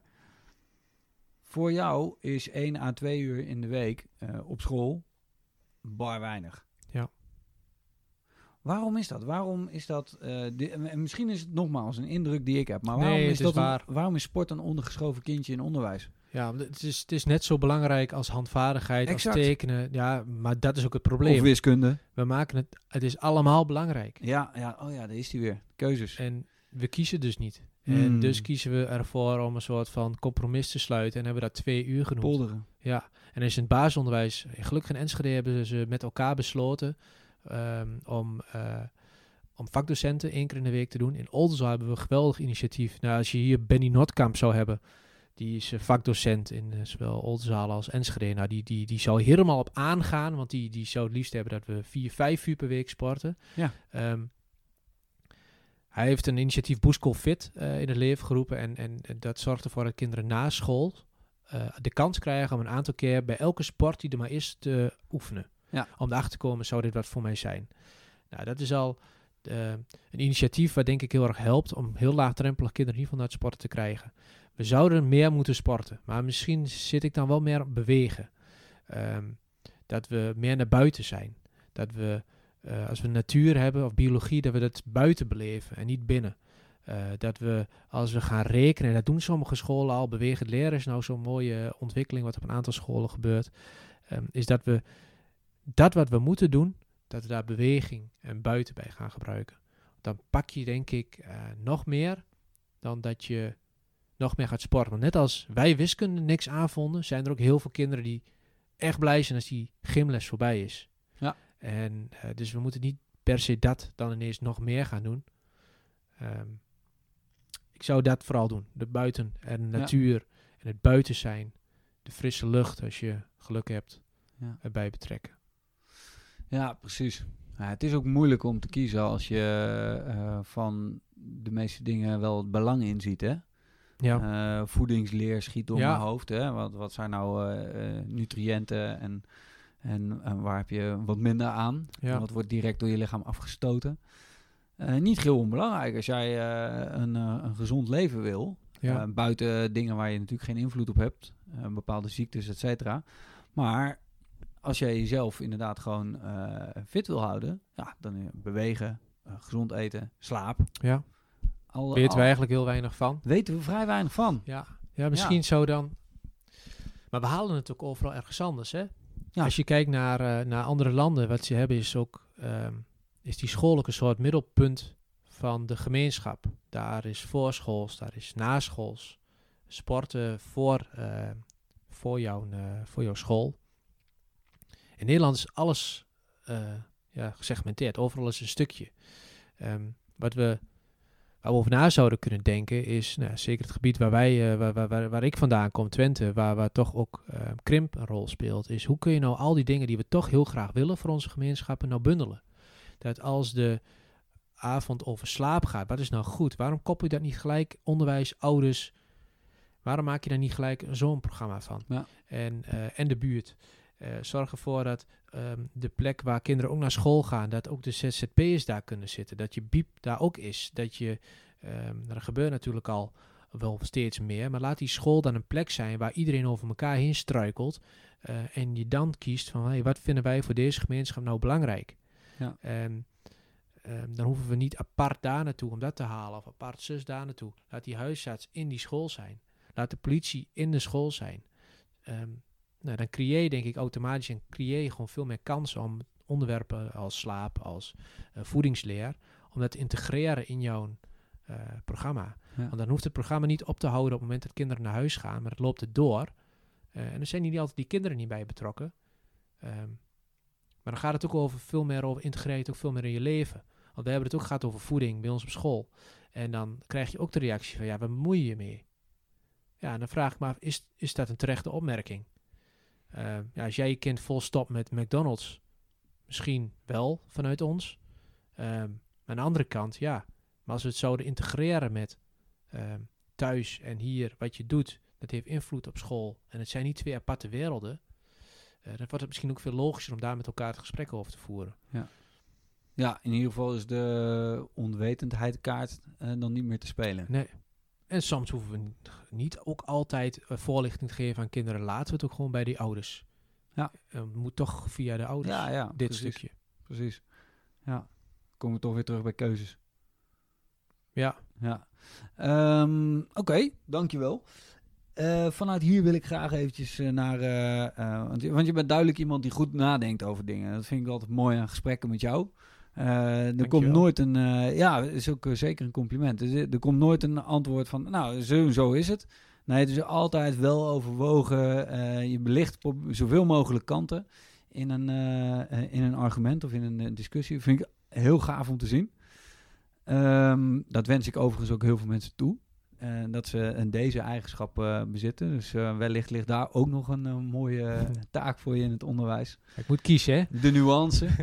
ja, ja, mooi. Ehm, zou jij eh, even met mij willen lopen van de basisschool naar eh, de studies? En eh, even één. We hebben natuurlijk al hier en daar een, tipje van de sluier opgelicht. Maar zou je even een, tip willen geven voor basisschool en dan vooral toekomstbestendige basisscholen? Ehm, wat, wat zouden we op de basisschool kunnen doen? Welke 1% bijvoorbeeld, hè? De, de langzame koersverandering, die uiteindelijk ervoor zorgt dat het schip op een andere plek komt. Wat zou dat de basisschool zijn? Nou, ik denk dat je al, daar hebben we nu een paar keer over gehad, is ervaringen. Ja. Dus Mooi. als wij kinderen beelden en goede voorbeelden geven van wat er allemaal is in de wereld. Ehm, nou, bijvoorbeeld, eh, we weten nu dat, ehm, nou, mensen zullen wel denken, wat de hele tijd met z'n onderzoeken. Ik ben helemaal niet van het onderzoek. Ik, ik, ik, ik lees dan de populaire artikelen ervan. Maar een van de heel mooi onderzoek eh, gaat over eh, beroepsuitsluiting. En wat zegt, die, eh, wat zegt het onderzoek is dat kinderen vanaf hun negende jaar bewust of onbewust steeds beroepen uitsluiten waarin ze geen ervaring hebben of opdoen. Dus stel je voor, jij groeit op in een, eh, een ambtenarengezin, waar ik onder andere, ik heb nog nooit een technisch bedrijf van binnen gezien. Dan is de kans heel klein dat ik ooit voor een technisch eh, studie ga kiezen. Terwijl misschien wel mijn talent daar zit, maar dat is nooit aangeboord of nooit, die heeft nooit de kans gehad om Ja. aangeboord te worden. Dus ik vind het wel een opdracht van de basisscholen, maar ook wel van ouders na school, om te, ervoor te zorgen dat kinderen tenminste in elke sector of elk gebied eh, een ervaring opdoen. Nou ja, technologie is in elke sector, dus dat is wel een soort gemene eh, delen die je overal ziet. Maar dat ze een keer in de sport terechtkomen, in de zorg, dat ze zien wat daar gebeurt, dat ze zien wat er in het onderwijs eh, gebeurt als ze aan de andere kant staan, dat ze zien wat er in een technisch bedrijf gebeurt. Ehm, dat ze weten of wat er bij in de supermarkt eh, allemaal aan de achterkant eh, gebeurt of in een bakkerij. Dat kinderen zien van, ehm hey, dit kan misschien wel wat voor mij zijn. Ik zit hier te praten met die bakker of met die eh techneut en ik word heel enthousiast van wat hij zegt. Ik doe dit, hey, dit, dit doe ik eigenlijk thuis ook al een beetje. Ehm, nou, als je dat soort ervaringen opdoet tussen een 9 en 14e jaar, eh, dan heb je een grotere kans dat ze kiezen op basis van eh, wat ze echt willen. En anders krijg je dat ze kiezen op basis van wat er in hun omgeving gebeurt. Dus allereerst ervaringen. Nou, dan moet je dat ook borgen. Want anders dan is het een ervaring leuk of niet leuk. En dan, ja, Ja, of je in je herinnering of Ja. niet. Dus eh, dat je een systeem bedenkt waarin je ehm, die ervaring een plekje kunt geven. Dat je er wat van vindt. Dat je weet wanneer dat was. Met wie was dat dan? Ehm, waarom vond ik dat interessant? Waarom vond ik dat ook vooral niet interessant? Eh, want misschien dat je later een zelf vergelijkbare ervaring hebt en, en is die ineens wel heel interessant. Waarom is dat dan? Lag het aan de persoon of was het de omgeving? En als je dat nou een aantal jaren opbouwt, zeg tot een veertiende, tot zeg maar de profielkeuze of de keuze voor, eh, nou ja, wat ga ik na mijn VMBO doen? Eh, dan heb je een soort heb je een schatkist aan ervaringen die je kunt gebruiken om in te zetten om die keuze te gaan maken. En dan heb je tenminste niet eh, uitgesloten van dat wat je niet kende. Ehm, dus dat zou ik de basisscholen gunnen. Nou is dat ook een beetje zelfbevlekking, moet ik zeggen. Want we hebben vijf jaar geleden een stichting opgericht. eh, stichting Sikke. ehm, met, met een collega-directeur en een, een ondernemer. Die zei van, nou, ik heb eigenlijk eh 18 jaar op de scholen niet mogen doen wat ik wil. En ik, het heeft mij een hele carrière gekost om daar te komen wat ik eigenlijk liefst zou willen. Hij zei, nou, ik gun ook wel een beetje soms die, die, die, dat je het falend meemaakt. Maar dit was wel erg veel van het goede. Hij zei, het zou toch mooi zijn als we kinderen meer ervaringen kunnen laten opdoen. Nou, dat is eh, onze opdracht. eh, dat we kinderen op de basisschool zoveel mogelijk ervaring op laten doen na school of, eh, eh, of onder school. En dat we de projecten die scholen doen al, eh, dat die wat meer levensecht te maken. Dus als je het over techniek hebt, ga dan ook kijken bij een techniek. Of laat iemand komen uit die technische wereld die echt kan vertellen waar het over gaat. En vooral de bevlogenheid kan overbrengen van die, eh, van die sector. Dus, ehm, nou, en het tweede is, en dan mogen we wat zelfbevlekking naar de andere kant doen, is natuurlijk die helderreis. Want daarin gebeurt het wel. Daarin zorg je dat ze en met life skills aan de slag gaan. eh, en ondertussen die ervaringen die ze opdoen, borgen. Dus als het ons lukt om een combinatie te maken, denk Ja. ik dat je ehm, zowel borging doet, life skills opbouwt. En, en na- nadenkt over wat is er eigenlijk allemaal te koop en zou het bij mij passen. En dat weet je natuurlijk pas als je daarover nagedacht hebt. En dat stukjes wat wij nog een beetje missen, en waar de helderreis wel een, een groot gat opvult, is dat je daar kinderen laat nadenken over van, ja, wie ben ik eigenlijk? Eh, wat doe ik eigenlijk allemaal al? Is dat ook wel slim dat ik dat doe? Wie zijn mijn vrienden? Wie zou mij kunnen helpen? Ja, precies. Dus dat zou, eh, dat, dat zou, en basisscholen doen het steeds meer. Ja. Maar eh, het is erbij, voelt het nog. En we moeten ervoor gaan zorgen dat het belangrijk wordt. Ja, Dat je integratief. Ja, Ja, mooi. Ja, ah, dat hoop ik ook. Dat zou echt gaaf zijn. Ah, ik, ah, trouwens, ik, ik hoop het niet alleen. Ik denk dat er op een gegeven moment de, de urgentie niet alleen eh, bij ons en eh, bij een aantal anderen gevoeld wordt, maar eh, ook echt doorcijpelt. En eh, ze moeten wel. Ja. Op een gegeven moment kun je mensen niet, eh, niet meer een maatschappij insturen op basis van eh, een, een bestel wat eigenlijk in de industriële revolutie is bedacht. En, dat gaat niet meer. Nee, want we weten, we weten gewoon echt niet. het- stel je voor dat, we, dat het ons lukt om over tien jaar allemaal een basisinkomen te hebben. Eh, een heel andere zijspoor. Ja, ja. Maar wat als dat zo is? Omdat er zoveel geautomatiseerd is. Ja. Dan is er niet eens meer voldoende werk. Nee. Dus dan hebben we allemaal, zitten we kinderen op te leiden naar werk. Dus daarom, hè, ik heb het ook steeds over sectoren. eh, waar het daar niet alleen om gaat, is eh, je potentiële baan daar vinden. Maar ook potentiële interesse of talent daar Passie. vinden. Misschien heb je straks wel een passie voor de zorg, maar heb je een basisinkomen, hoef je er niet meer voor betaald te werken. Maar ga je daar de helft van je tijd toch besteden aan die zorg. Ja.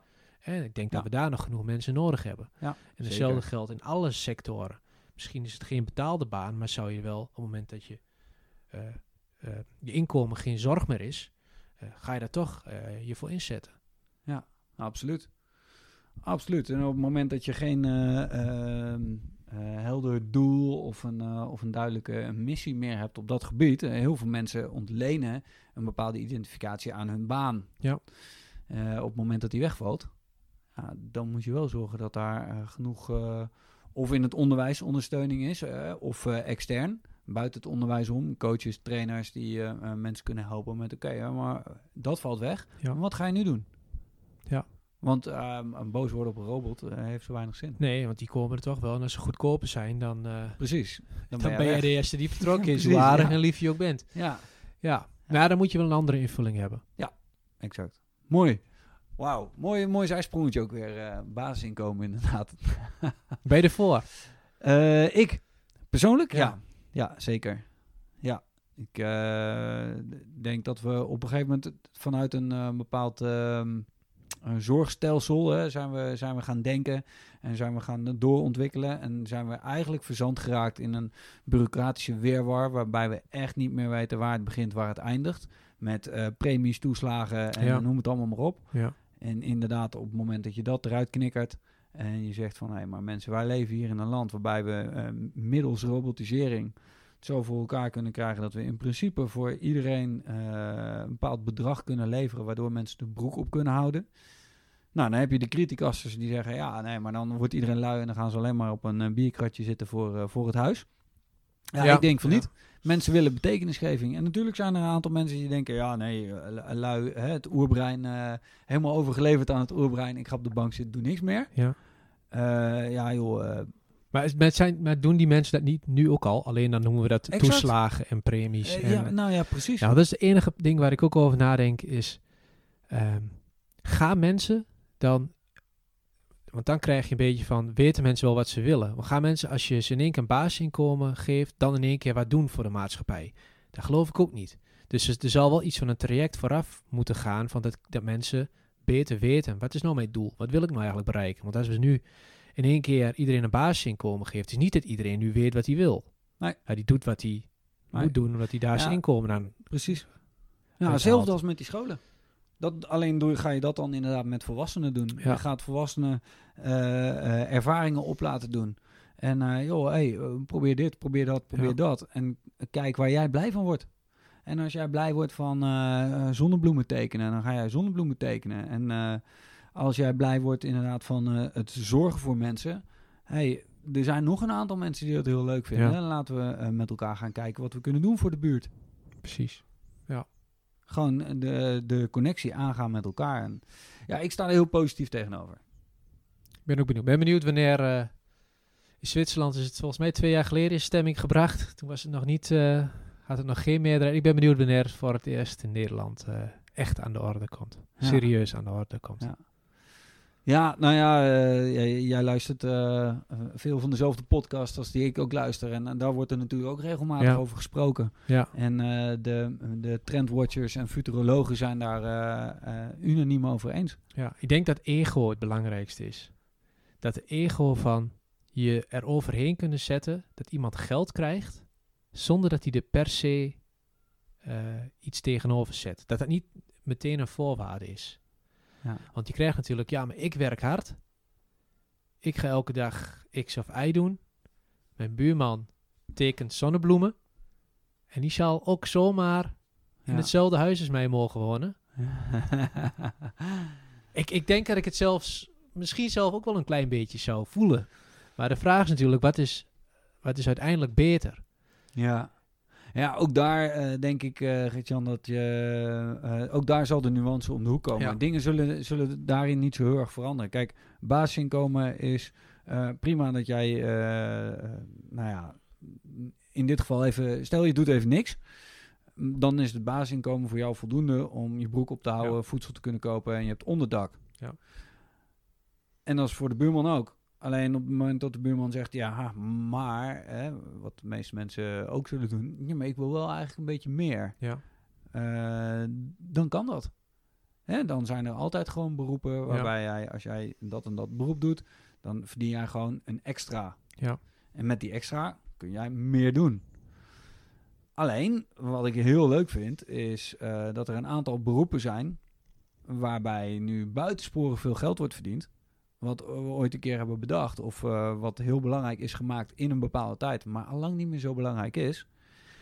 En ehm, je ziet dat, nou ja, bijvoorbeeld de kunsten inderdaad. Die man die andere mensen heel erg blij maakt met zijn eh, zonnebloemen. Ja, wa- waarom zou die niet net zoveel verdienen? Nee, dat klopt. En, en wat er misschien alweer, alweer een kans is, is dat veel meer mensen zouden kiezen voor het onderwijs.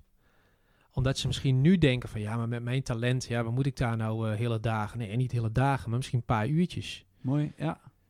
Ja, Waardoor er eh, misschien weer een enorm eh, pool aan talent loskomt. Dat het onderwijs kan verrijken met hun ervaring of levenservaring of talent of, eh, of kwaliteiten. ja. Dus dat, wat dat betreft moeten we het morgen doen.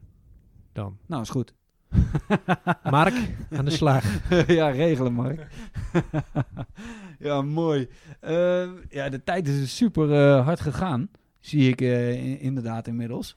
Ehm, maar ik wil toch nog even, want eh, ja, gewoon een geweldig gesprek weer, Gert-Jan. Dankjewel. Ehm baas, middelbare school. Ja. Wat gaan wij, eh, of wat ga jij de, eh, als, als vingerwijzing geven voor de middelbare school?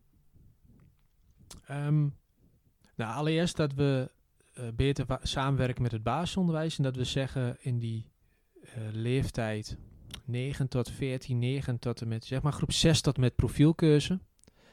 Ehm, dat we daar veel meer samen gaan optrekken. Dat we niet per se terug hoeven naar die middenschool of dat initiatief wat er toen was. Ga niet aparte gebouwen nu weer bouwen.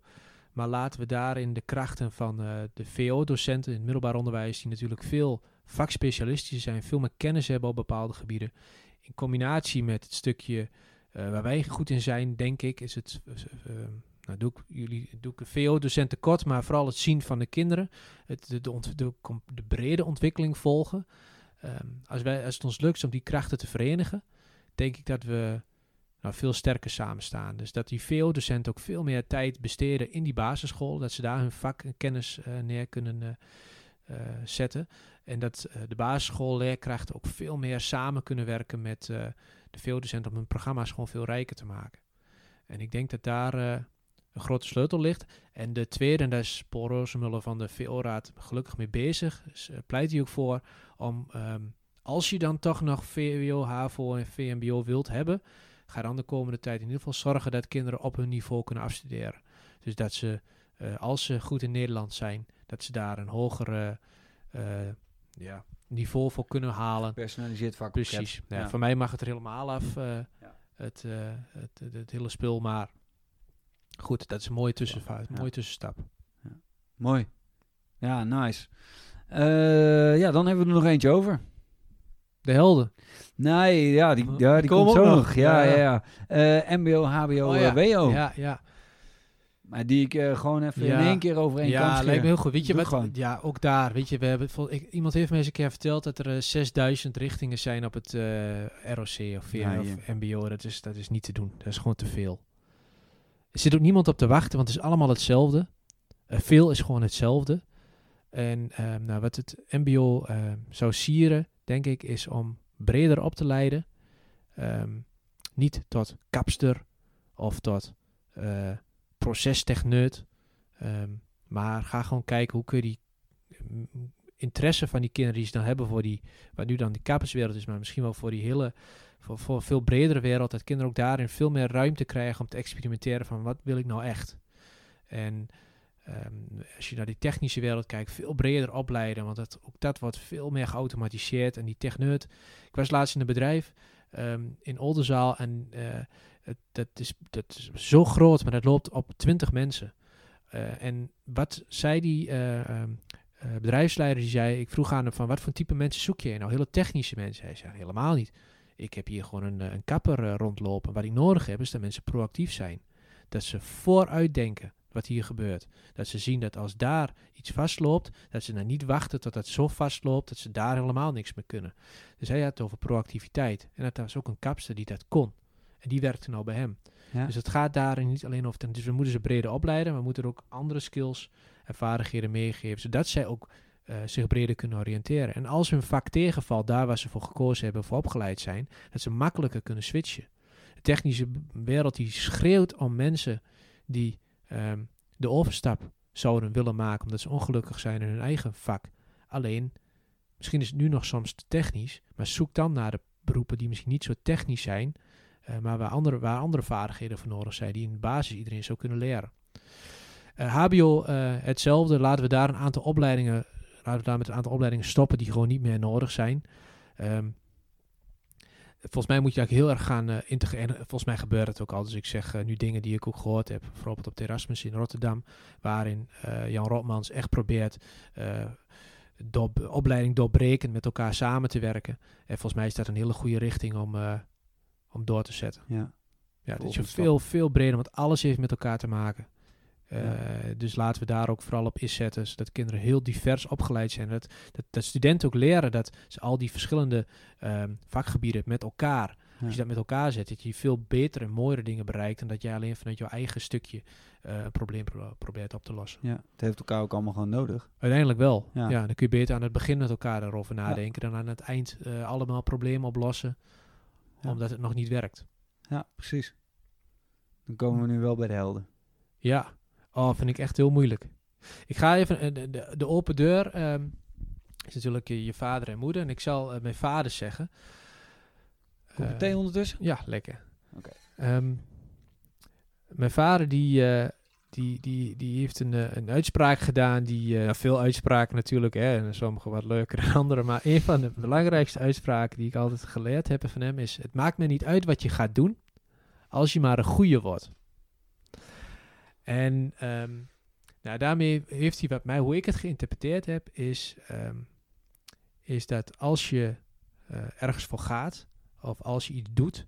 ehm, doe dan in ieder geval je best. En haal eruit wat je kunt. En dat heeft mij wel enorm geholpen. Bijvoorbeeld toen ik eh, eh, 25 was en die kans kreeg. dat ik dacht van, nou, ik ga dit... Ik krijg de ruimte om het te doen. Ik weet niet of ik het kan. Maar nu ik het ben, ga ik het zo goed mogelijk doen. En ga ik zo goed mogelijk leren. En eh, nou ja, eh, die wijsheid, zeg maar, eh, doorgeven. Ehm, dus dat, dat is wel... dat is wel een held. En wat ik, wat ik nu mooi vind, ik heb nu, nu beginnen van die gesprekken. Hij gaat met pensioen. Dan krijg je ineens andere gesprekken met hem. En wat ik wel heel mooi vond, ehm, en wat ik trouwens iedereen gun, en wat ik heel weinig zie die met pensioen gaan, is dat je met plezier met pensioen gaat. Hoeveel, bijna iedereen gaat heel negatief het pensioen in. Of ze zijn het zat, of ze hebben een burn-out, of ze begrijpen niet meer wat ze daar doen, of ze hadden al lang moeten stoppen. Eh, nou, of ze wilde niet. of ze wilde niet. Nou, hij, hij is nog fit. Hij kan nog, hij, hij kan nog werken. Hij, hij denkt heel bewust na wanneer hij, eh, wanneer hij wil. Hij zit denk ik niet in het allermooiste beroep wat hij ooit... eh, nou, dat heeft andere redenen. Maar hij, hij maakt ervan wat hij ervan zou kunnen maken. En hij gaat volgend jaar met pensioen. Maar wat hij gedaan heeft... Hij heeft gewoon altijd... hij heeft alles al gedaan wat hij, denk ik, zou willen doen. Er is niet nog een of andere bucketlist Ehm, van dat moet nog gebeuren. En eh, dat heb ik ook bij een aantal andere collega's gezien die met plezier met pensioen zijn gegaan. Die deden altijd al de mooie dingen. Ze gingen met pensioen op het moment dat ze nog fit waren. Dus op het moment dat die wereldreis, als dat nog echt een dingetje was die nooit eerder kon. Dat je die nu kunt doen. Eh, dus dat is iets wat ik mezelf wel, in ieder geval ook als wijsheid van die mensen, eh wat ze hebben echt wel helder voor mij, is dat je nu, ehm, ja, niet altijd van pluk de dag Hè, soms is het ook gewoon een keer eh, wat soms moeten dingen ook zoals. Maar wacht niet tot, eh, tot het pensioen of tot weet ik wanneer voordat je eh, een crisis meemaakt voordat je dat gaat doen wat je heel graag wil doen.